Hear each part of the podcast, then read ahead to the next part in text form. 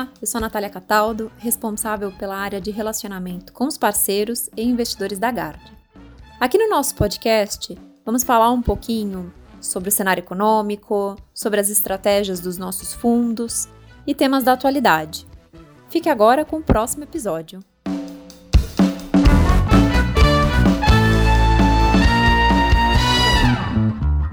Olá, meu nome é Daniel Wicks, sou economista-chefe aqui da Gard e hoje o meu convidado é Arthur Catanhede, que é da equipe do Eduardo Magoso, na equipe de renda fixa, focado nas estratégias de juros internacionais. E aí, Arthur, tudo bem? Tudo ótimo, Daniel. Prazer estar aqui com você. Vamos lá. Bom, a gente tem sido mais ativo operando lá fora, na parte de renda fixa. Queria saber com você, assim, vamos começar com os Estados Unidos. Como tem sido a visão aí do pessoal da gestão em relação ao caminho do Fed, o que vai acontecer lá com as taxas de juros? Bom, então, Daniel, seguinte, lá, como a gente sabe, o país está bem atrás da curva, né? Eles ainda não reagiram o que tinham que reagir à inflação. A inflação lá está vazando por todos os lados. Duas métricas que a gente gosta muito de olhar são o CPI stick, que são os fatores menos voláteis de inflação, e o trimmed mean, que é que você tira os outliers. Dessas duas métricas, você olha a inflação dos Estados Unidos, ainda está muito disseminada. Não é o tipo de inflação que você consegue deixar que vai se autocorrige. Então a gente ainda vê boas oportunidades ali naquela região. A gente ainda acha que a atividade está muito mais resiliente do que, que os últimos dados estão mostrando. A gente está vendo um impulso de crédito aí nos últimos seis meses, tanto para o consumidor quanto para real estate, muito grande.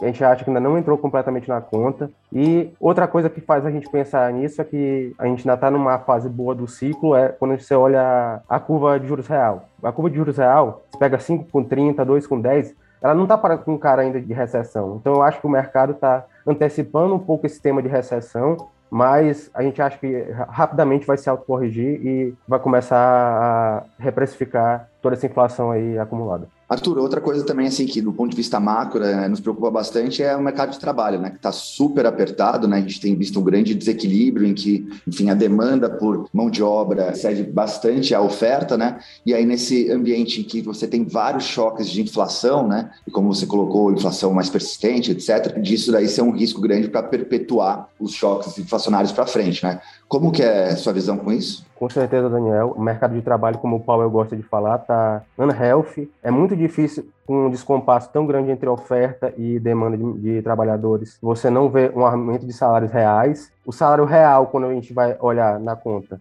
ele ainda não deu, fez um pick-up tão grande e com uma, um descompasso tão grande, a gente não acha que não tenha por que aumentar. E o que acontece também tem um seguinte efeito, Daniel. Quando você tem menos trabalhadores disponíveis, você começa a pegar mais do salário e menos no número de contratados, né?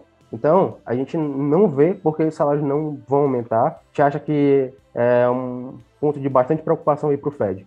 Aí quando você fala assim que perdeu a pio nas últimas semanas, basicamente é desde o último FOM que ele deu uma acalmada, né? Quando ele sinalizou essas luzes de 50 e, depois sinaliza, e aí o mercado meio que deu uma. ficou né, mais lateral mas ainda assim parece ser uma oportunidade, dado que a gente imagina que possa ser aí o Fed Funds final, né? exatamente isso, Daniel. E aí, assim, olhando, tem, tem algum case, assim, ali na região, que vocês também tenham olhado aí com mais foco aí, o que mais vocês estão fazendo? Então, a gente gosta bastante de Canadá e México, são os dois satélites, né? É, não tem como a inflação americana não vazar por ali, e tá vazando mesmo. Você pega os últimos dados aí, você, cara, você tem 50 bip de surpresa, 40 bip de surpresa num país como o Canadá, que é um país desenvolvido, não é todo dia que se vê isso. Então a gente ainda olha com bastante atenção, a gente acha que ainda tem muito para reprecificar. Inclusive, a gente acha que acelera para 75 primeiro do que os Estados Unidos, o Canadá.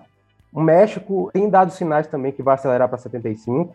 Então a gente acha que a gente não vê por que não também. Os dados têm vindo bem forte, bem sólidos de inflação. Não estão arrefecendo como o pessoal lá costuma, como o Banco Central de lá, principalmente o Esquivel, costuma colocar peso. Não está benigno. A gente vê boas oportunidades ali e uma oportunidade também de diversificar um pouquinho.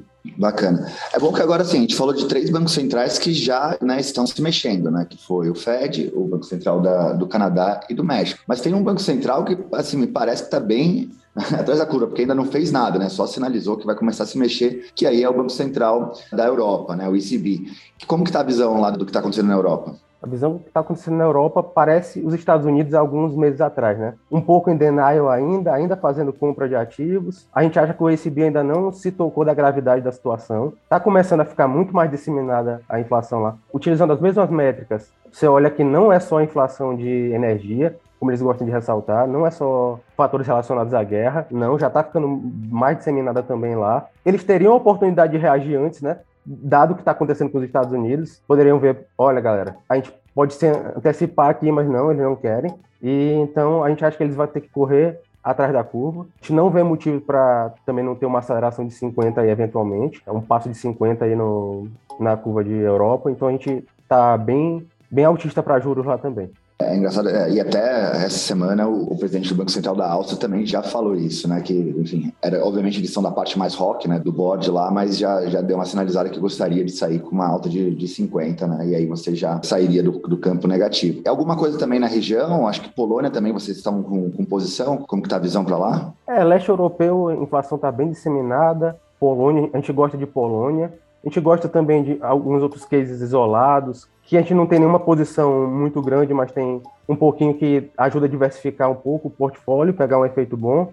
A gente tem na Ásia, a Índia é um case interessante porque a gente conseguiu pegar a intermittent deles, porque é, é, um país que reage a preço de alimentos. Se você pegar o, os índices de preço mundial de alimentos aí, bem perto das máximas históricas, ela está nas máximas históricas aí, subiu de forma muito agressiva e a gente acha que ainda vê boas oportunidades aí, a gente ainda vê mais hikes vindo pela frente. E como na Índia demora um pouco mais, né? Entre uma reunião e outra, não é como nem aqui, que é 45 dias, lá é 60, então a gente ainda acha que pode vir sim outro intermite aí no meio do caminho. Então a gente acha que ele, ele não vai esperar 60 dias para reagir, a gente acha que ele pode reagir antes ainda. Falando em Ásia também, a gente tem estudado bastante aqui a parte do Japão, né? Lembrando que o Japão ele controla a curva de juros né, de 10 anos, né? Que é o que chama de Yield Curve Control. A gente até falou um pouco disso no nosso call mensal, mas basicamente ele tem mantido lá a taxa de juros de 10 anos entre menos 0,25 0,25 e mais 0,25, né? E fica ali sempre sondando ali a área do mais 0,25, mas o BOJ não deixa sair. Tem alguma visão aí específica em relação ao Japão, Arthur? Bom, a gente acha que é, o Japão eventualmente vai sim abandonar o ICC e a gente acha que é mesmo uma opcionalidade essa opção, né? Tem pouquíssimo para perder caso não abandone e muito para ganhar caso abandone sim.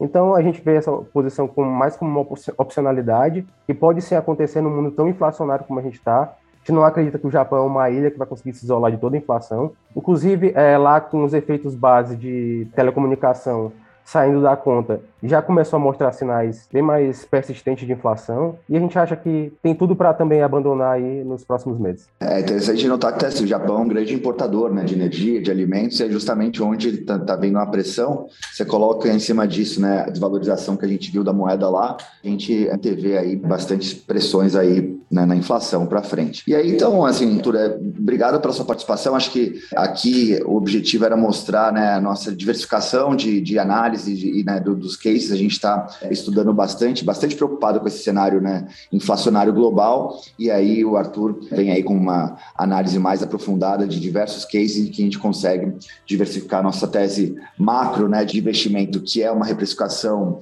é, de políticas monetárias ao redor do mundo, e aí alguns cases que a gente tem trabalhado mais de perto. Tá? Agradeço bastante, Arthur, a sua participação e até a próxima. Muito obrigado, Daniel. Até a próxima.